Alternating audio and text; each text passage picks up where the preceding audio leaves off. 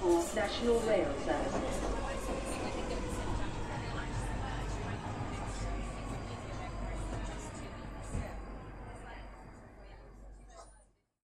Bine ai revenit în stația Londra. Eu sunt Manuel Cheța de la manuelcheța.com și tu asculti podcastul Un român în Londra.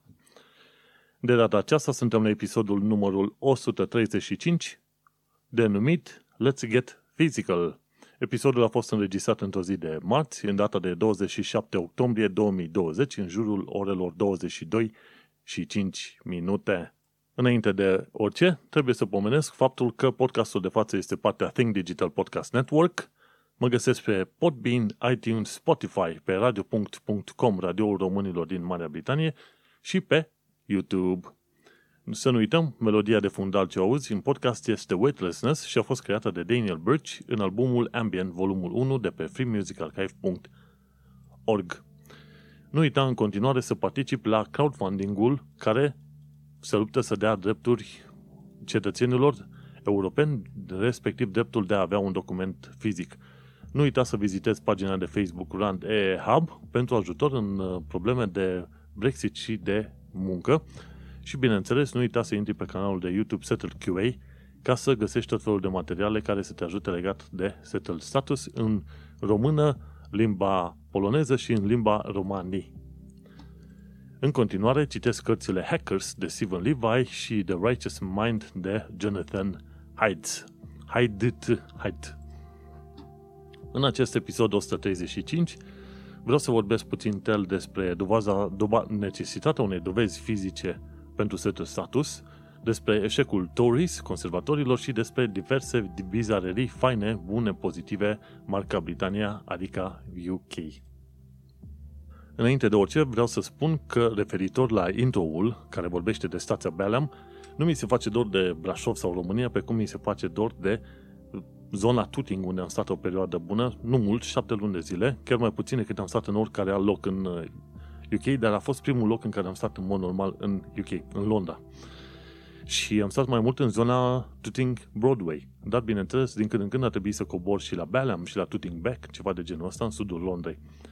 Și sunt foarte multe bancuri din asta legate de faptul că cei din nordul Londrei nu trec în sudul Londrei. Dar în sudul Londrei am locuit foarte bine și n-am avut niciun fel de problemă și a fost o zonă chiar foarte făinuță. Nu mi-a plăcut când am stat în zona aia faptul că era foarte multă gălăgie fiind pe High Street și pe unde treceau ambulanțele toată ziua, bună ziua, dar în schimb a fost o zonă în care m-am simțit în siguranță și am avut acces la transport și tot felul de magazine foarte faine. Și cum, cum se, mai, se va mai calma chestia asta cu coronavirusul, chiar vreau să merg din nou în zona Balham Tuting, să fac așa din nou o plimbare, pe cum făceam mai de mult, de la Tuting Broadway să mă duc până la Clapham Common. O perioadă firma noastră a lucrat în zona, a, a avut sediul în zona Clapham Common și vreau să fac o, din nou o plimbare în aia de la Tuting Broadway până la Clapham Common. E 40-50 de minute de mers pe jos, dar era, să zicem, relaxant. În fiecare zi mă duceam pe jos și veneam tot pe jos și ascultam câte un podcast în căști și era foarte interesant și foarte plăcut, ca să zic așa. Așa că pot să spun că cunosc oarecum zonele alea destul de bunicel și mai ales zona aia în care am uh, făcut înregistrarea cu Balham. Bine venit în stația Balham. Bineînțeles, pentru noi este stația Londra. Let's Get Physical este o melodie de la Dua Lipa, care e o cântăreață albaneză. Cred că foarte mulți au auzit deja melodia asta, dar în contextul nostru este vorba de Let's Get Physical pentru Settle Status, nu pentru altceva. Dar melodia sună așa. Cetățenii UE în UK zic Let's Get Physical, iar UK zice I'm Impractical. Știi? Probabil referitor la altă melodie. Și I prefer to remain impractical. Cam asta zic, zice guvernul UK. Și ce am aflat de curând, chiar prin uh, un status de Twitter făcut de către at 3 million, este faptul că Camera lor zilor, până la urmă, a refuzat să împingă ideea de document fizic mai departe. Inițial uh, au făcut un amendament, l-au trimis la Camera Comunelor, Camera Comunelor nu l-a acceptat, l-a trimis înapoi la Camera lor zilor și amendamentul ăla era vorba de primirea unui document fizic. Și până la urmă, și Camera Comunelor și Camera lor zilor au refuzat că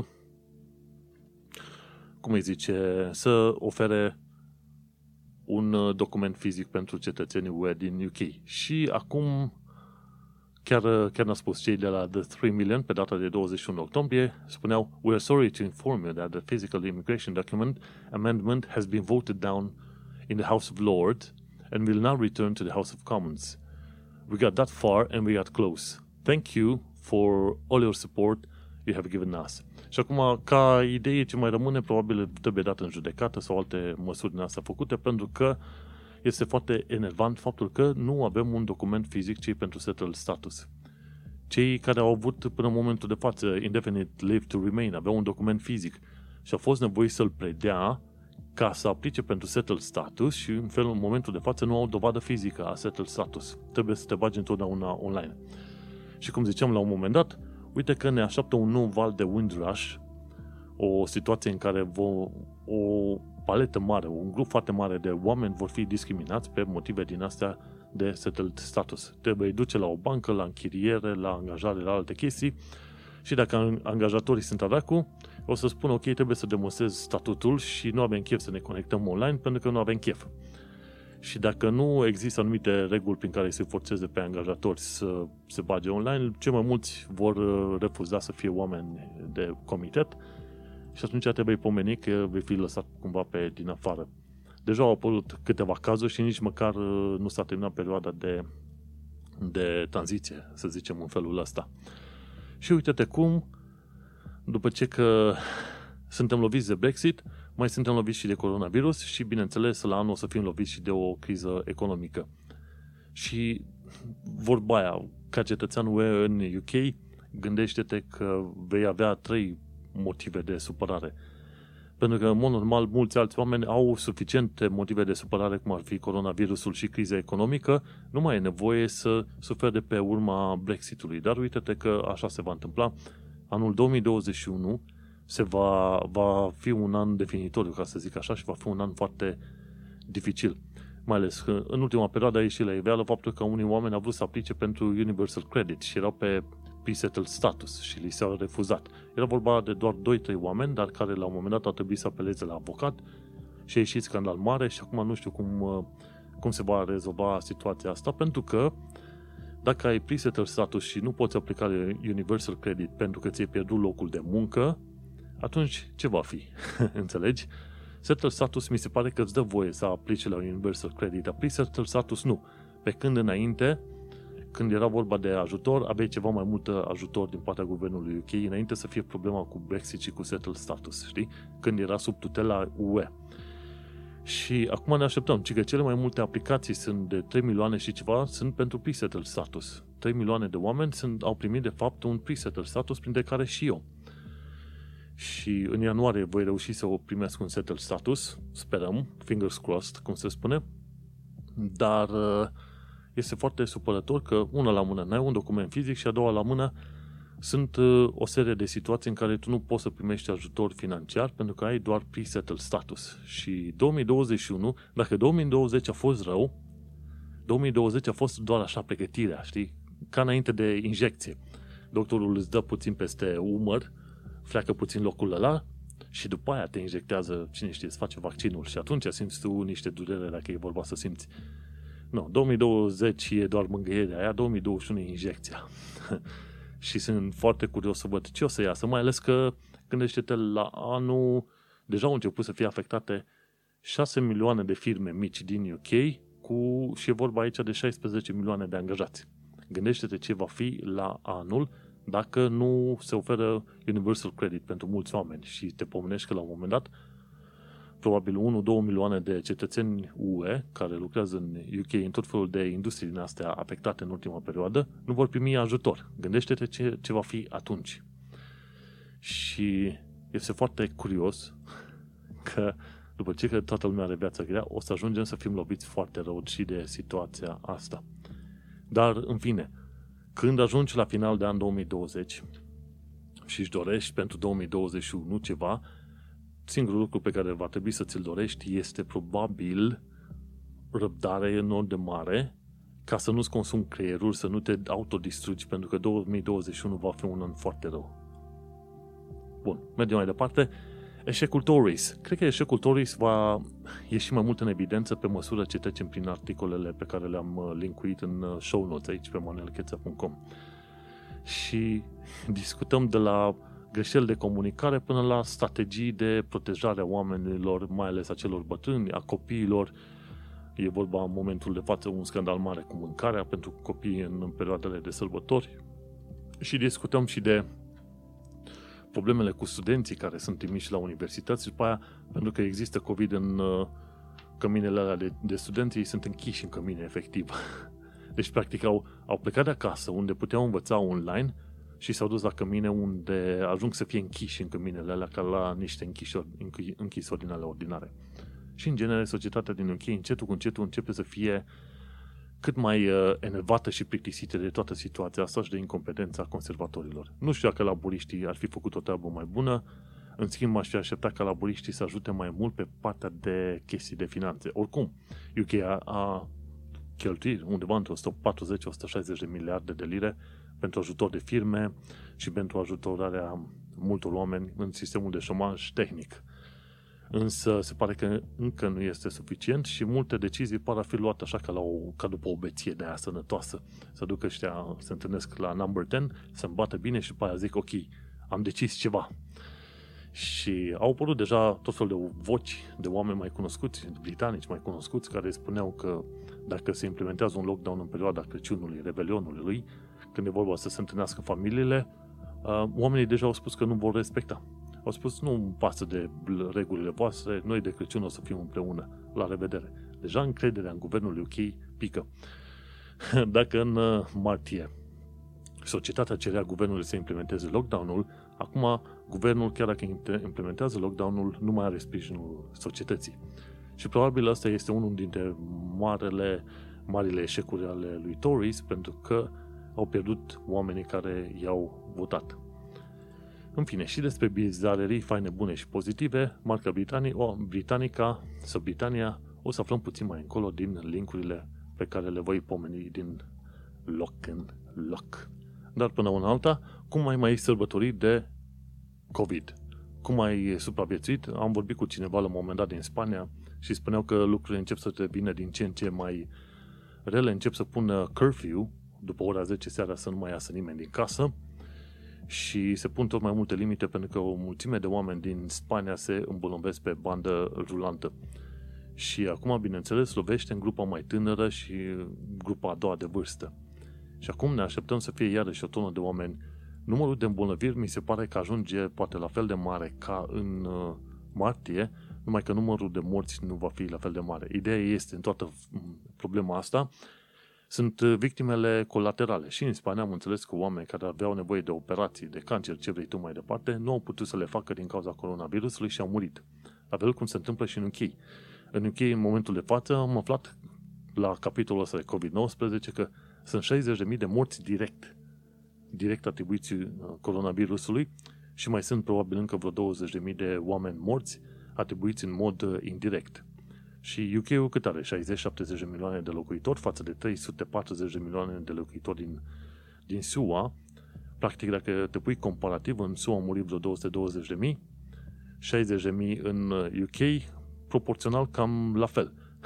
și în SUA s-au aplicat anumite reguli sau nu s-au aplicat anumite reguli, a fost total haotic. În UK totuși a fost ceva organizat și cu toate regulile astea, totuși s-au ajuns la 60.000 de oameni morți.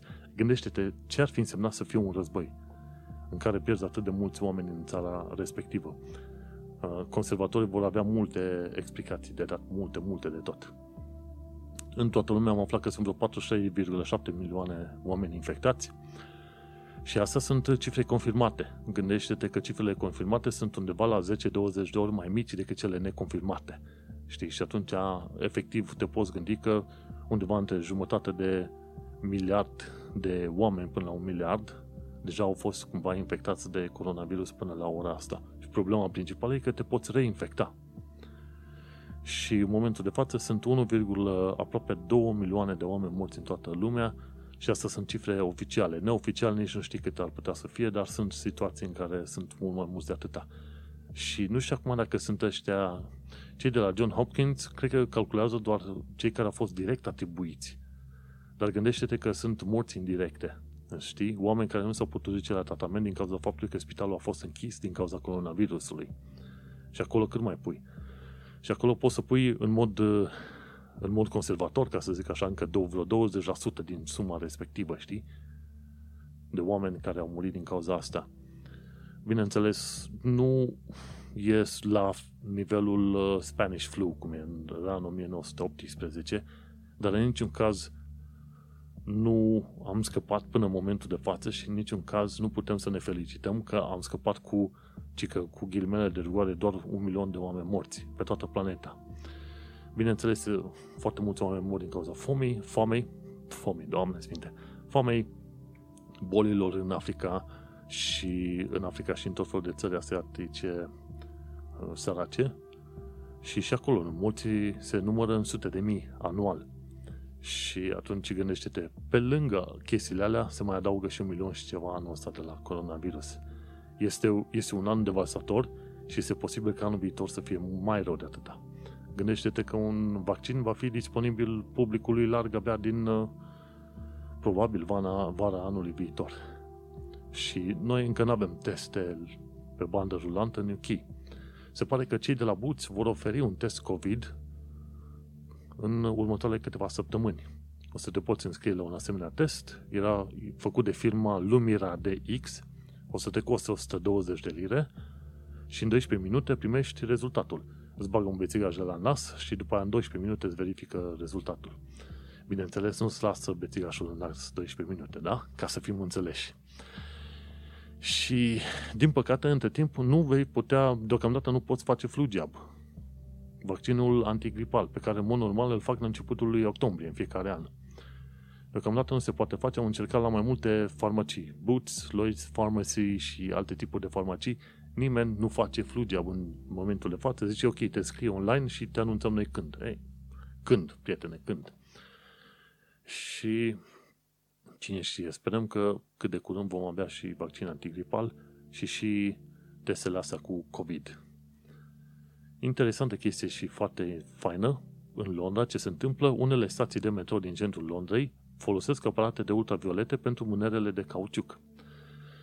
Știi, pentru escalatoarele alea. Și firma aia Aseptic montează la fiecare capăt al uh, mânerului, sau nu știu exact cum îi zice, pe banda aia de cauciucată, au uh, filtre din asta ultraviolete și ci că sunt foarte utile și în câteva stații, cum ar fi London Bridge, Bank și în alte părți, vor fi instalate asemenea aparate UV de la Aseptic, firma Aseptic, și o să poți pune și tu mâna în siguranță, cum ar veni, pe benzile alea de cauciuc atunci când mergi cu escalatoarele astea, cum le mai zice, cu scările rulante.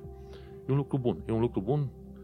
Asta ar fi fost necesare cât mai repede posibil. Se pare că pandemia i-a prins pe toți, pe toți, pe neașteptare pe neașteptate, dar uh, vedem că anumite lucruri se fac în momentul de față.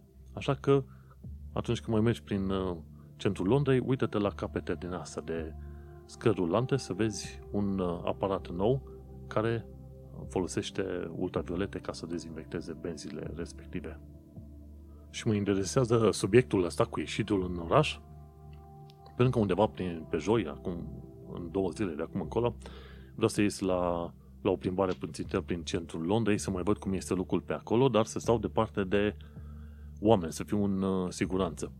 Adevărul este că în ultimele șase săptămâni, să zic așa, n-am ieșit decât de două, trei ori doar ca să merg la cumpărături și în principiu trebuie să-mi intru în obicei să ies cam o dată pe săptămână măcar la cumpărături. Mi-au luat și vitamina D pentru că stau foarte mult în casă, sunt mai alb ca laptele și din cauza lipsei de vitamina D am avut niște probleme la un moment dat, așa că mi-am luat suplimente de vitamina D pentru, statul, pentru faptul că stau mult în casă.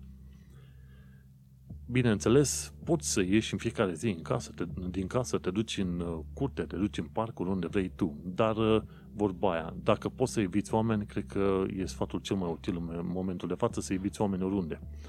Că sunt la magazine, că sunt în parcuri, că sunt oriunde și pe oriunde vrei tu.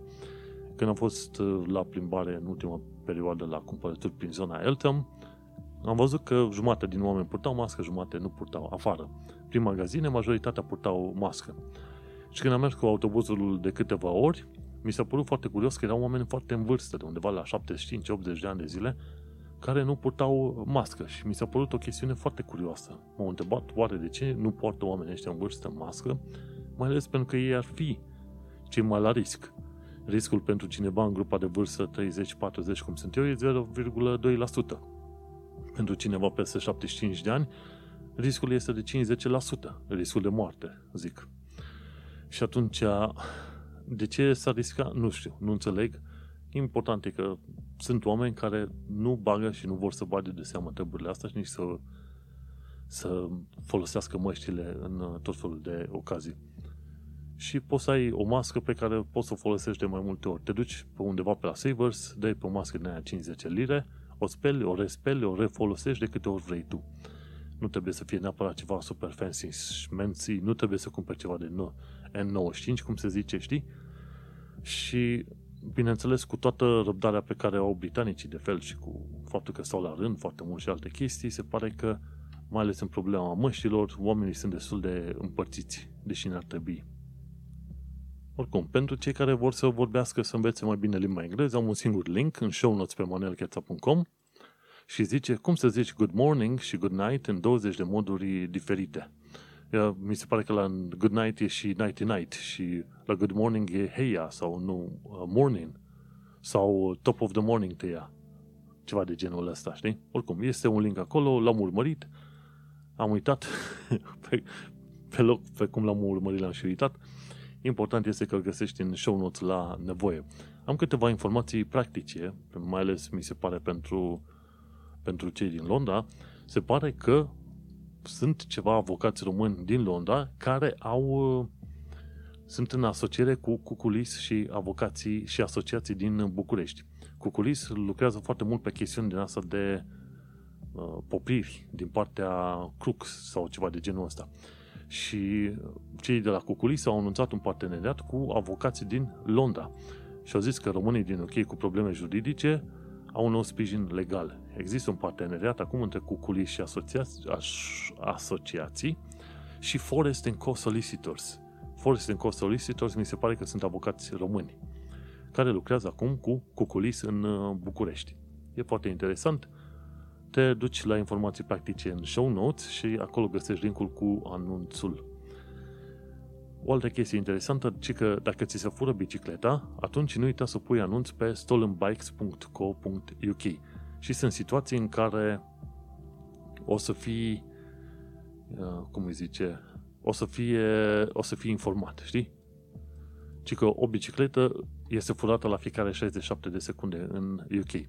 Dai detalii despre bicicletă și cei de la stolenbikes.co.uk îți dau câteva detalii despre modul în care poți să recuperezi bicicleta ta. Și sunt situații în care oamenii, într-adevăr, au reușit să-și recupereze bicicleta furată prin site-ul stolenbikes.co.uk. Și un ultim sfat practic, dacă primești niște e mail din alea ciudățele, în care zice că guvernul UK îți cere să dai nu mai știu ce bani înapoi, zicem Course and Tribunals Service, sunt câteva sunt tot felul de e mail din astea false trimise către oameni și îi păcălește și li se spune că trebuie să plănea, plătească nu știu ce taxe sau ce știu amenzi. Dacă ți se pare că un e-mail pe care l-ai primit e suspicios, atunci dă un forward la report at phishing.gov.uk deci dai un forward e-mailul lui ăla, dacă primești un e-mail ți se pare ciudățel, trimite așa, report at phishing Phishing e, nu e phishing de la pește, ci e ph. phi, s-h-i-n-g, .gov.uk report at phishing.gov.uk ca să raportezi uh, scamatoriile astea ordinare. Și sunt, pentru că vorba aia, oamenii nesimțiți, infractorii, profită de momente din astea dificile în care îi păcălești pe oameni și repede. În principiu, când primești un e-mail și ți se cere să plătești prin el, de preferat să confirm cu firma sau cu instituția respectivă. Băi, mi-ați trimis voi ceva și nu suna și nu trimite e-mail și răspuns la e-mailul care l-ai primit tu. Nu, sună la numărul efectiv oficial al firmei sau instituției respective ca să te protejezi. Chiar dacă ești în UK, asta nu înseamnă că ești protejat sau ești ferit de tot felul de chestiuni ce țin de infra- infracțiuni, de la târhării până la furturi, până la cine știe ce scamatorii din asta digitale. Trebuie să te protejezi cu toate astea și în, și în UK. Și cam atâta cu sfaturile practice. Bineînțeles, cel mai bun sfat practic pe care ți-l pot da în perioada coronavirusului este închide telefonul, închide televizorul, închide internetul și nu interacționa cu nimeni pe nicăieri, să ai o rezervă de mâncare și hârtie igienică în casă și game over. Mai ieși din bârlogă undeva la anul prin vară, când uh, probabil lumea începe să revină uh, sub control pentru că în momentul de față te uiți, ieși afară, e ca la un fel de război din asta, cu tot felul de clădiri distruse de colo, de colo, colo. Suntem într-o era distrugerii, ca să zicem așa. Așa că dacă vrei un sfat bun, ascunde-te cât, pot de, cât poți de mult într-o gaură și nu mai ieși de acolo decât la anul. Dar nu. Suntem conștienți de faptul că nu este, este posibil uh, așa ceva pentru toată lumea. Gândește-te că, mai ales în 2021, cât de mulți oameni vor avea nevoie de ajutor financiar și nu vor primi. Din fericire, în UK sunt foarte multe ONG-uri care pot ajuta. Și pot ajuta cu mâncare, cu shelter, cu sfaturi, cu ce vrei tu. Numai să te uiți în zonă pentru în caz că ai nevoie, de exemplu, de mâncare sau alte chestii de genul ăsta. Vom trăi și vom vedea cum va fi situația asta. Important este ca noi să ne pregătim pentru 2021. Până una alta, cam asta este partea, prima parte care este dată la radio.com. Cei care vor să asculte podcastul în continuare, îi invit să meargă pe manuelcheța.com la episodul 135 Let's Get Physical și să-l asculte pe acolo. Pa!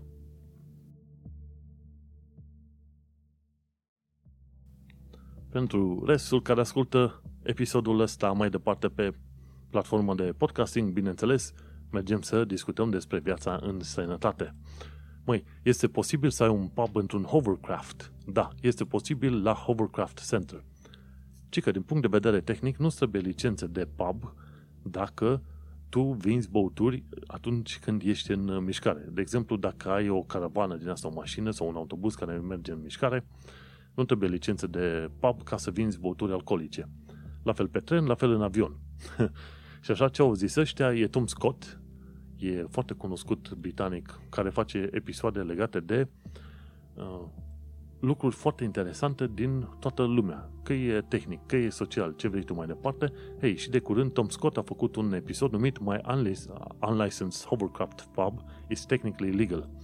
Și atunci el a făcut a făcut o călătorie până la cei de la Hovercraft Center, COUK, și a servit și a servit uh, prietenii cu bere, în timp ce hovercraft-ul era în mișcare. Hovercraft-ul e un aparat din ăla care folosește ventilatoare puternice și stă cumva pe, cum îi zice, pe o pernă de aer. Foarte interesant. Nu uita să urmărești și filmulețul lui uh, Tom Scott. Și da, este posibil să ai un pub într-un hovercraft. De ce? Pentru că o tehnicalitate din legea UK îți dă voie să vinzi băuturi alcoolice atâta timp cât ești în mișcare, fără să ai licență, știi? Practic, dacă ai avea o mașină, vinzi alcool din mașină, din mers și gata. Acum nu știu exact dacă va funcționa foarte bine dacă încerci în alte metode, dar în fine, se poate. Legat de viața în sănătate, cum este o plimbare prin Covent Garden? Am fost uh, când, acum câteva luni bune, cred că înainte de COVID, și m-am plimbat prin Covent Garden. Cred că am mai povestit de atâtea ori că acolo mai sunt și Wahlburgers. Nu știu dacă va mai exista Wahlburger după toată perioada asta cu coronavirusul, dar Covent Garden este un loc foarte fain de vizitat și nu numai Covent Garden, ci toată zona aia de acolo. Sunt tot tone de magazine, piețe, piațete, părculețe, tot felul de chestiuni de vizitat. Covent Garden. A din London a făcut un filmuleț nou, de ce nu? Urmărește-l. Tessa Dunlap, istoric britanic, a făcut un nou episod legat de Who is Romania și a explicat despre George Enescu, cine este George Enescu și modul în care George Enescu a cucerit la un moment dat, mi se pare și o regalitate britanică. A cucerit cu muzica lui, bineînțeles. Și e foarte interesant că avem un britanică care face promovare din greu, are vreo 700 de views episodul ăsta, dar face promovare din greu României. E un foarte bun ambasador pentru România. Tessa Dunlop pe YouTube. Dacă ești fan al cărților și a cititului, sunt A Lady in London a făcut pe blogul personal un articol cu zone în care te poți duce să citești sau poți să cumperi cărți, librării, biblioteci, ceva de genul ăsta, unde poți să cumperi cărți. A făcut câteva poze faine cu locuri în care mergi să citești cărți. Bineînțeles, e și British Library pe acolo.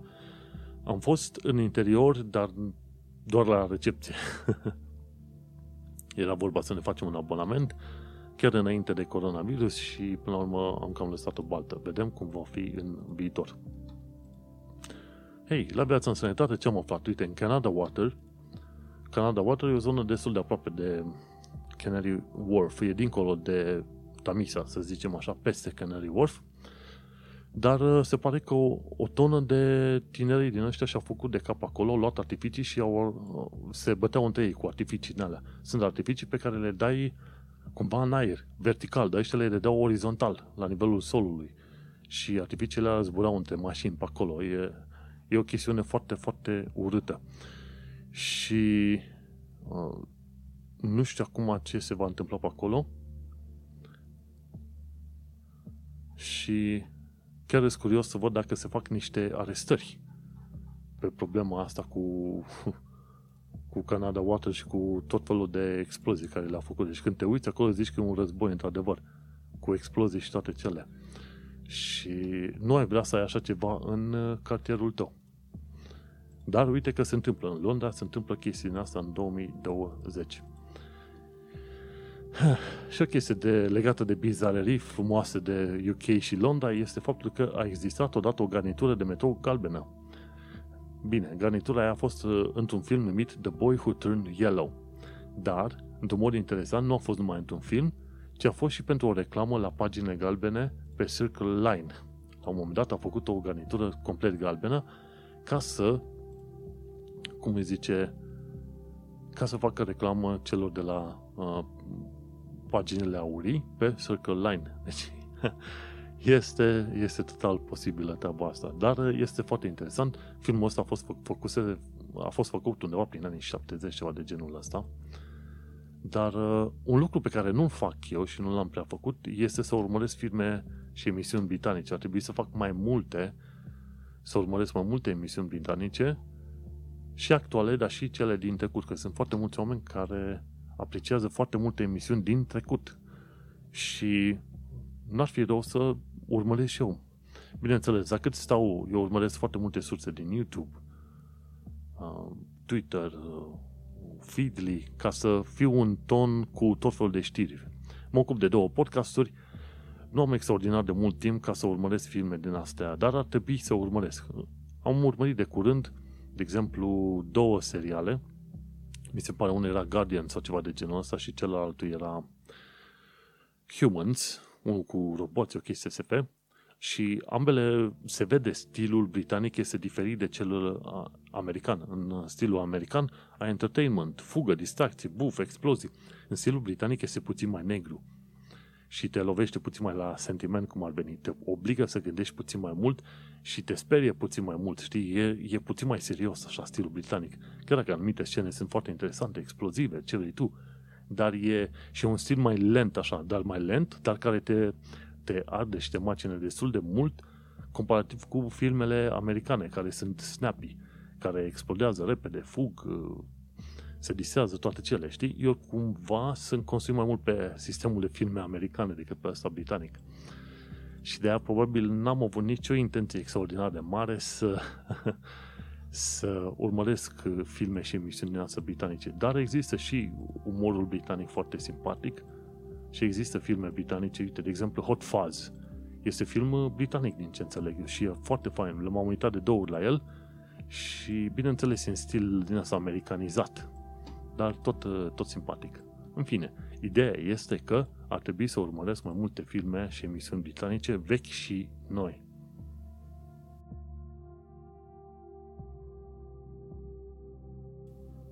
După o bine meritată pauză de cafea, hai că trecem la actualitatea britanică și londoneză. De multe ori pare că mă plâng de tot felul de chestiuni din UK, uh, conservator, ce vrei tu și așa mai departe, dar uh, nu pot să zic că e neapărat plâns, ci este doar o constatare de, de fapt. Asta nu înseamnă că o să mă vezi mâine când fac bagajele și plec cine știe pe o insulă îndepărtată. Nu, ci stau mai departe în UK, învăț și de viață și învăț cât mai multe lucruri. Important este să fii conștient de ceea ce ai în jurul tău, să vezi cum sunt lucrurile și, bineînțeles, să cauți să alegi cât se poate de multe informații utile pentru tine și, bineînțeles, să alegi lucrurile pozitive ale vieții cât poți tu de mult. Și așadar, hai să ne ducem la actualitatea britanică și londoneză, unde am pus un milion de linkuri. nu cred că o să trec prin toate, dar uh, doar așa o să sar foarte puțin. Sunt și bune și rele. Sunt un amestec așa și asta îți te duce la un uh, lucru puțin căliu. Nici negativ, nici pozitiv. Eu cumva amestecat așa. Și e vorba de inteligența fiecăruia să reușească să ia din toate chestiunile astea lucrurile care îi sunt lui utile. Jonathan Pye a făcut de curând un uh, filmuleț în care spunea că conservatorii taie ajutorul de masă pentru școlari. Mi se pare că din cauza coronavirusului sunt anumite situații în care școlarii nu primesc ajutor în perioada un, uh, unei, nu concediu, cum se spune, vacanțe. Și atunci conservatorii spun că consiliile locale au suficient de mulți bani ca să ajute copiii în perioada asta, iar consiliile locale spun că nu au suficienți bani de la guvern. Și e un fel de ping-pong din asta. Un alt lucru ce l-am aflat de curând este că Royal Mail vrea să evolueze și că va prelua în viitor pachetele de acasă. Până un alt înainte, dacă vrei să trimiți pachete, trebuia să te duci direct la diverse sedii Royal Mail. Acum, Royal Mail îți va putea prelua pachetul de acasă, pentru că teoretic ei vor să evolueze și să activeze într-un uh, mediu modern de lucru, ca să zicem așa. Ce mai aflat de curând este că și e o chestie care, de care auzi cam o dată pe lună. S-a descoperit de curând o mănăstire din secolul, din secolul al XIII-lea, numită Carmelite Friary. Carmelite Friary, în, sub o parcare din Gloucester. Și un lucru interesant, dar fiindcă UK-ul are atât de multe istorie și găsește atât de multe lucruri ascunse la momentul de la bombe din al doilea război mondial până la monezi de acum 2000 de ani, e bine, vei afla de câte o știre din asta cam o dată pe lună, că s-a descoperit o mănăstire sau resturile unor mân- unei mănăstiri, s-a descoperit o avere mai veche, s-au descoperit bani, etică. UK-ul are într-adevăr atât de multe istorie încât poți să găsești tot fel de lucruri din astea și cam o dată pe lună afli de o știre din asta. Interesant lucru. Dacă am vorbit de garnitură galbenă, la O2, chiar acum este o garnitură de metrou cu tapiserie roz. Undeva în interiorul O2 au făcut ăștia o, o garnitură din asta în care tapiserie, de fapt covorul este roz și tapiserie este cu alb și negru, e cel puțin oribil. Dar se pare că e un magnet pentru Instagramer și pentru oameni care se duc să facă, să filmeze, fotografieze bizarării, curiozități. În fine, e o oribilitate, dar simpatică. Nu știu cum să zic, nu știu cum să mă pronunț, dar te poți duce la, la O2 și să descoperi acest, această garnitură roz. Se numește The UK's First Instagram Inspired Funhouse. Hm. Te costă vreo 12 lire să închiriezi garnitura respectivă ca să faci tot felul de paz, uh, poze timp de 60 de minute. 12 lire pentru 60 de minute într-un vagon roz la O2. Mergem mai departe, veste bună, mă gândesc eu, poți fotografia în interiorul Westminster Abbey. Întâmplarea face că nu știam că nu poți fotografia în interiorul Westminster Abbey. Acum, cum se zice, I stand corrected. Și după ce că europenii nu vor primi act fizic pentru certul status, ce am aflat? Ei bine, homeless și europeni vor fi deportați de la anul. Să repet, dacă ești din Uniunea Europeană și ești homeless pe străzile din Londra în principiu, dar și din alte părți, poți fi deportat de la anul. Indiferent de motivul pentru care ai ajuns pe stradă, este foarte probabil că Home Office te va colecta, va afla că ești din Uniunea Europeană te va băga într-o dubă și puf, deportare de la anul. Și din ce am înțeles eu, cel puțin în Londra, aproape jumătate din oamenii străzii sunt din Uniunea Europeană, de la Lituania la Bulgaria, România, multe alte țări de genul ăsta. Și sunt mai puțin homeless din secțiunile din părțile mai bogate, de gen uh, Italia, Franța, Spania, Germania. Mai, mai rar sau spre deloc. Cei mai mulți homeless, dacă sunt, sunt din Bulgaria, România și alte zone, Lituania, probabil ceva din Polonia, ceva de genul ăsta, știi? Bun, are loc un proces penal în perioada asta legată de Grenfell și de acel incendiu incredibil din, când? Din 2017, parcă, știi? 72 de oameni au murit în incendiul ăla. A fost un, cred că, unul dintre cele mai mari dezastre din ultimele câteva decenii. Și în procesul Grenfell, dovezile din uh, proces arată că a existat un dispreț incredibil de mare pentru cei care depindeau de ajutor social. Consiliul local a căutat să taie din toate direcțiile și, bineînțeles, a tăiat și de la siguranța oamenilor din uh, blocul respectiv. Și este părerea generală că dacă e sărac, atunci ești ca un om cu boală și cumva trebuie să fie aruncat la gunoi. În loc să fii, în loc să existe un sistem prin care să fii suportat, ajutat, în așa fel încât să crești și să, și să ieși din uh, situația respectivă. Și, din păcate, în UK, sărăcia este văzută în continuare ca un fel de boală și ca o stigmă, bineînțeles. Și, uite, boala aia și stigma aia au dus la 72 de oameni morți, așa cum nu trebuia să se întâmple. Din, uh, din cauza faptului că nu se primea suficient de mulți bani, consiliile locale au început să facă crowdfunding pentru a se susține aș susține serviciile sociale și vorba de consiliile locale din Londra. Și o altă chestie interesantă, ci că dacă stai în cartierele sau în districtele mai bogate, chiriile au scăzut deja cu 34%. Bineînțeles, dacă tu stai într-o zonă, bineînțeles, nu o să vină landlord să zică, ok, îți stai chiria cu 30%. Nu. Dacă vrei să te duci tu acum în zonele alea, probabil că chiriile vor, vor scădea. Cred că discutăm de zone cum e Notting Hill, uh, Chelsea, ceva de genul ăsta, zone foarte scumpe oricum. Uite, asta e foarte, foarte tâmpită deava. Ci că în Wales a, f- a fost implementat un lockdown, un fel de circuit breaker pentru 2-3 săptămâni. Asta înseamnă că toate magazinele, toate puburile, totul e închis, numai magazine care vând produse esențiale. Și o tonă de supermarketuri au fost obligate să blocheze accesul la produse numite neesențiale. Dar se pare că guvernul din Wales nu a precizat foarte bine ce înseamnă produs esențial versus neesențial, pentru că la un moment dat Tesco a blocat accesul la absorbante, produse efective esențiale pentru femei. și au blocat și o, o tonă de femei au, au început să facă scandal pe Twitter, au zis, băi, nu este normal că tu să blochezi accesul la absorbante, alea sunt produse esențiale. Twitter după aia pe Tesco s-a scuzat pe Twitter că așa a zis guvernul Wales, după care a venit cei de la guvernul Wales și au spus nu, Tesco, nu este ok, absorbantele sunt produse esențiale. Deci a fost un întreg scandal pe Twitter pe acolo. Și acolo se vede ce înseamnă o problemă din asta cu lipsa de comunicare efectivă și eficientă. te ajuns să te ceri cu oamenii. Și la un moment dat chiar oamenii zicea pe Twitter, măi, când ești într-un loc în care supermarketul a blocat uh, accesul la tot felul de produse din alea considerate neesențiale, ce faci? Pui prima oară produsele tale esențiale, mâncare, băutură, ce vrei tu pe acolo, vezi, alcoolul e considerat esențial, da? Și la final pui o chestie nouă, ce ai luat tu, care era considerat neesențial, un șampon sau nu știu ce anume consideră ăștia esențial versus neesențial. Și pui la final. După ce ți-a scanat toată tantei aia de acolo, toate produsele esențiale, ajungi la produsul care teoretic e neesențial. și zice, ok, nu o să ți-l scanezi. Și atunci tu îi zici foarte bine, tu ai scanat alea, ți le las acolo, baftă, eu am plecat din magazin. Buf!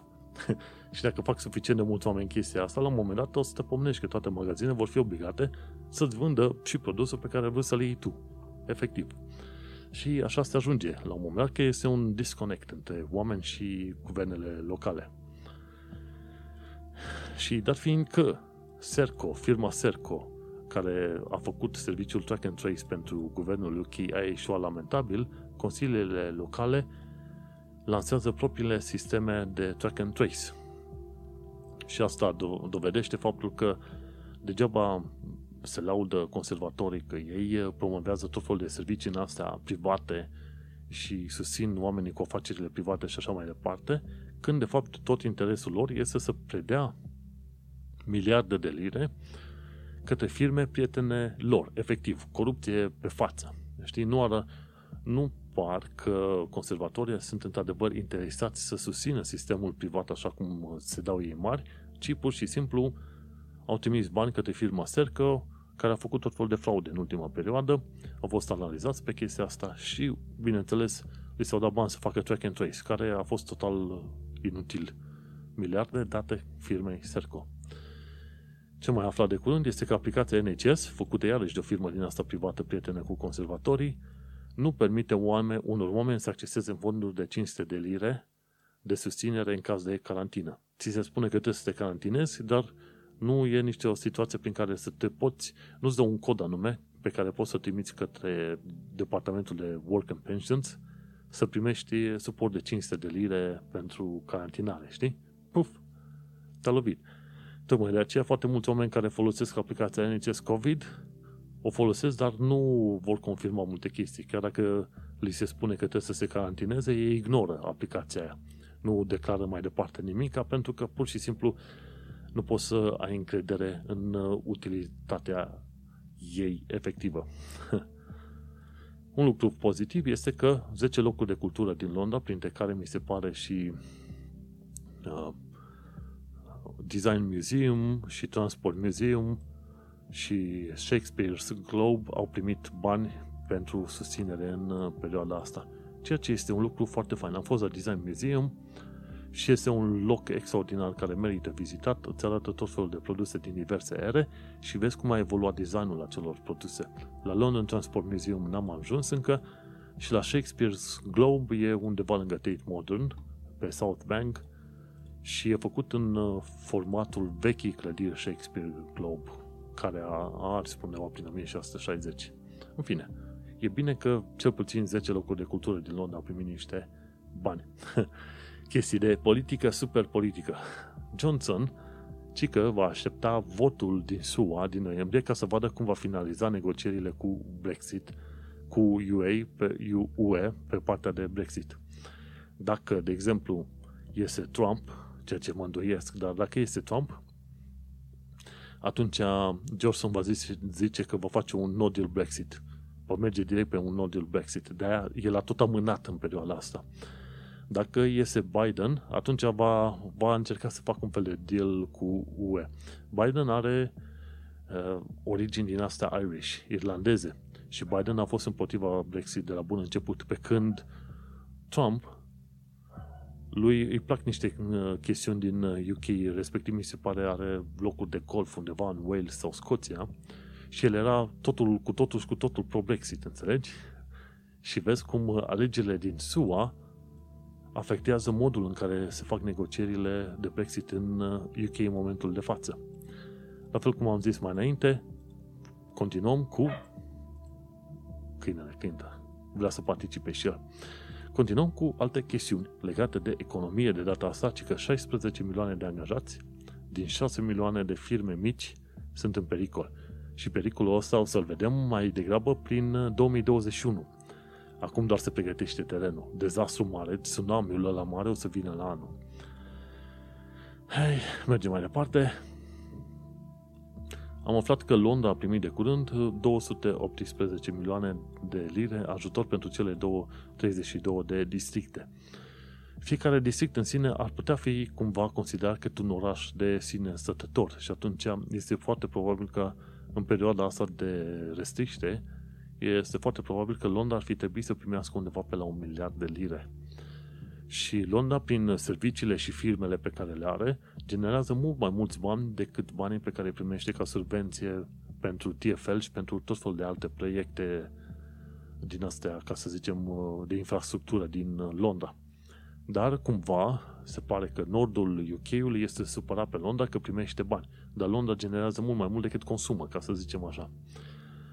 Și cele 32 de districte au primit în total 218 milioane de lire, dar uh, au nevoie să apeleze la crowdfunding pentru a susține o tonă de servicii sociale. În fine, o știre pozitivă este că din 2022 firm, firmele de telefonie mobilă nu mai au voie să vândă telefoane blocate în rețea. Mi se pare că treaba asta mai face BT cu uh, subdiviziunea II și încă vreo firmă, două, care îți vând telefoane blocate în rețea. Din 2022 nu o să mai fie voie. Gata, game over cu povestea asta. Dar, uh, uite, de exemplu, dacă ți iei telefoane de la 3UK sau cine știe de la alte firme de genul, poți să-ți uh, primești telefonul deblocat, ceea ce e un lucru bun. Se întâmplă lucruri pozitive, lucruri negative, e un amestec așa, dar în principiu lucrurile merg înspre bine. Ceea ce nu merge înspre bine este faptul că home office nu face ce, ce trebuie să facă. Ci că home office mai degrabă se ocupă de hărțuirea refugiaților în loc să rezolve probleme majore, gen miile de femei românce care sunt traficate pentru sex în UK. Deci, situația este groaznică. Nu s-a specificat câte mii de femei sunt uh, supuse torturii și traficului de persoane, dar se spune că mii. De obicei, când afli la știri că mii, atunci tu trebuie să mulțești de zeci sau poate chiar sute de ori uh, cifra respectivă. Știi? Și atunci când se spune de mii, nu e o mie, două mii. Este posibil să fie undeva mai degrabă între 50 și 100 de mii de femei care suferă de pe urma unei asemenea uh, sistem. Și Home Office se, se scuză. Zice că ei sunt foarte atenți la tot felul de chestii astea și că le rezolvă în timpul cel mai rapid cu putințe, dar au avut, cred că în total numai vreo 250 de cazuri de sclavie modernă și alte chestii, pe când 50 de mii de femei sunt uh, folosite pentru trafic de sex în UK, în tot UK-ul. Și Home Office face scandal mare pe tot felul de chestii, gen uh, refugiați care vin cu bărcile din uh, Franța, în loc să se facă, să se ocupe de lucruri care sunt efectiv importante.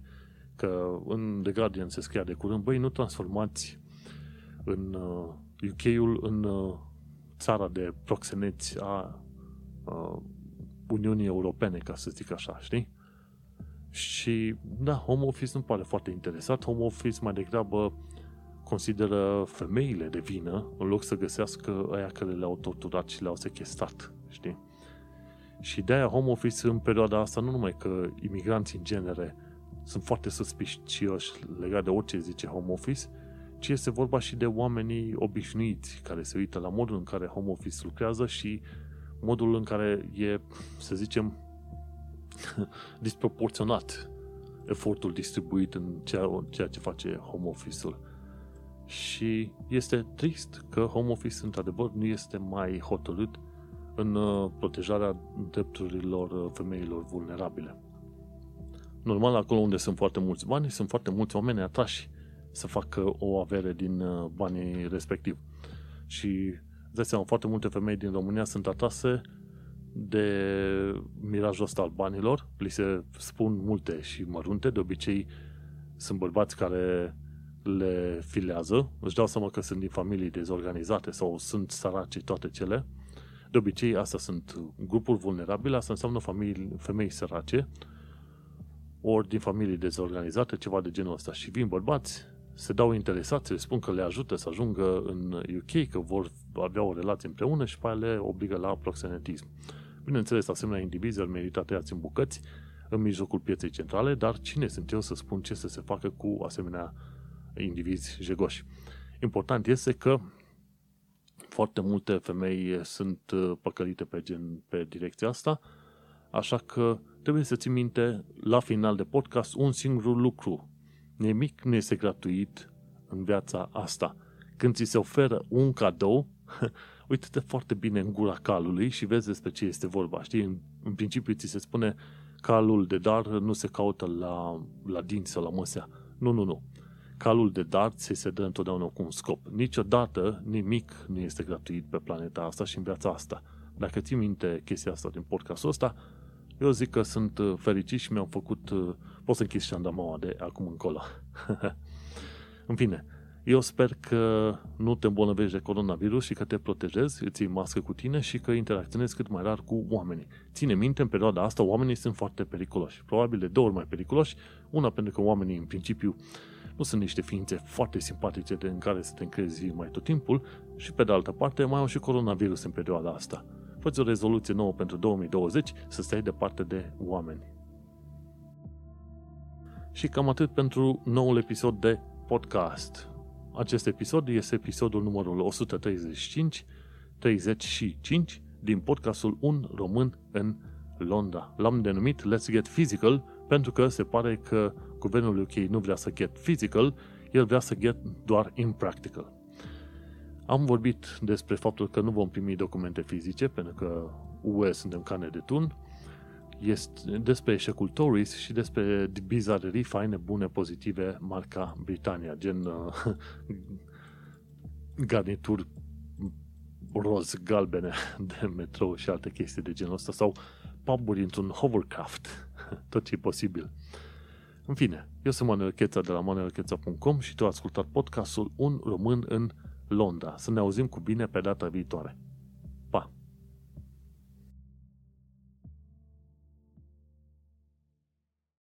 The next station is Balham. Change here for National Rail Services.